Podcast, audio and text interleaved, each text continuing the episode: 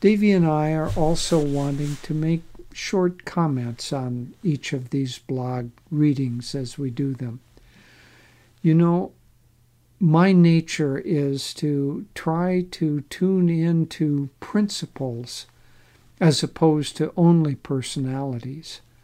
And so, in my attempt to attune to Master, I try to look as well as at the qualities that he had demonstrated personally, you know, his charming smile, his sense of humor, his uh, wonderful uh, power in his words, and all of those things. Still, those are expressions of something deeper. And so, what I like to do is try to go to the deeper aspect and attune myself to that. In this case, all of those outward qualities were the form that the expression of his inner qualities took.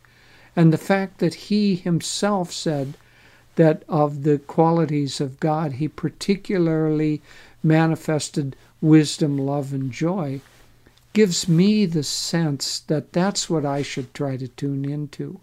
And then I can take what Yogananda demonstrated, the way he led his life, the examples, his voice, his pictures, his everything that he did, I can take as these are the models of how to demonstrate attuning to love, joy, and wisdom.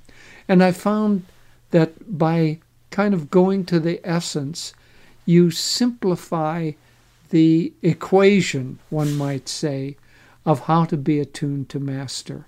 And so it works for me.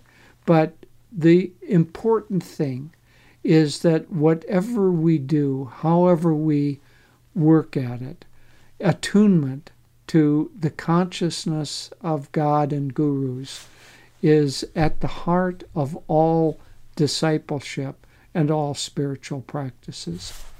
God bless you.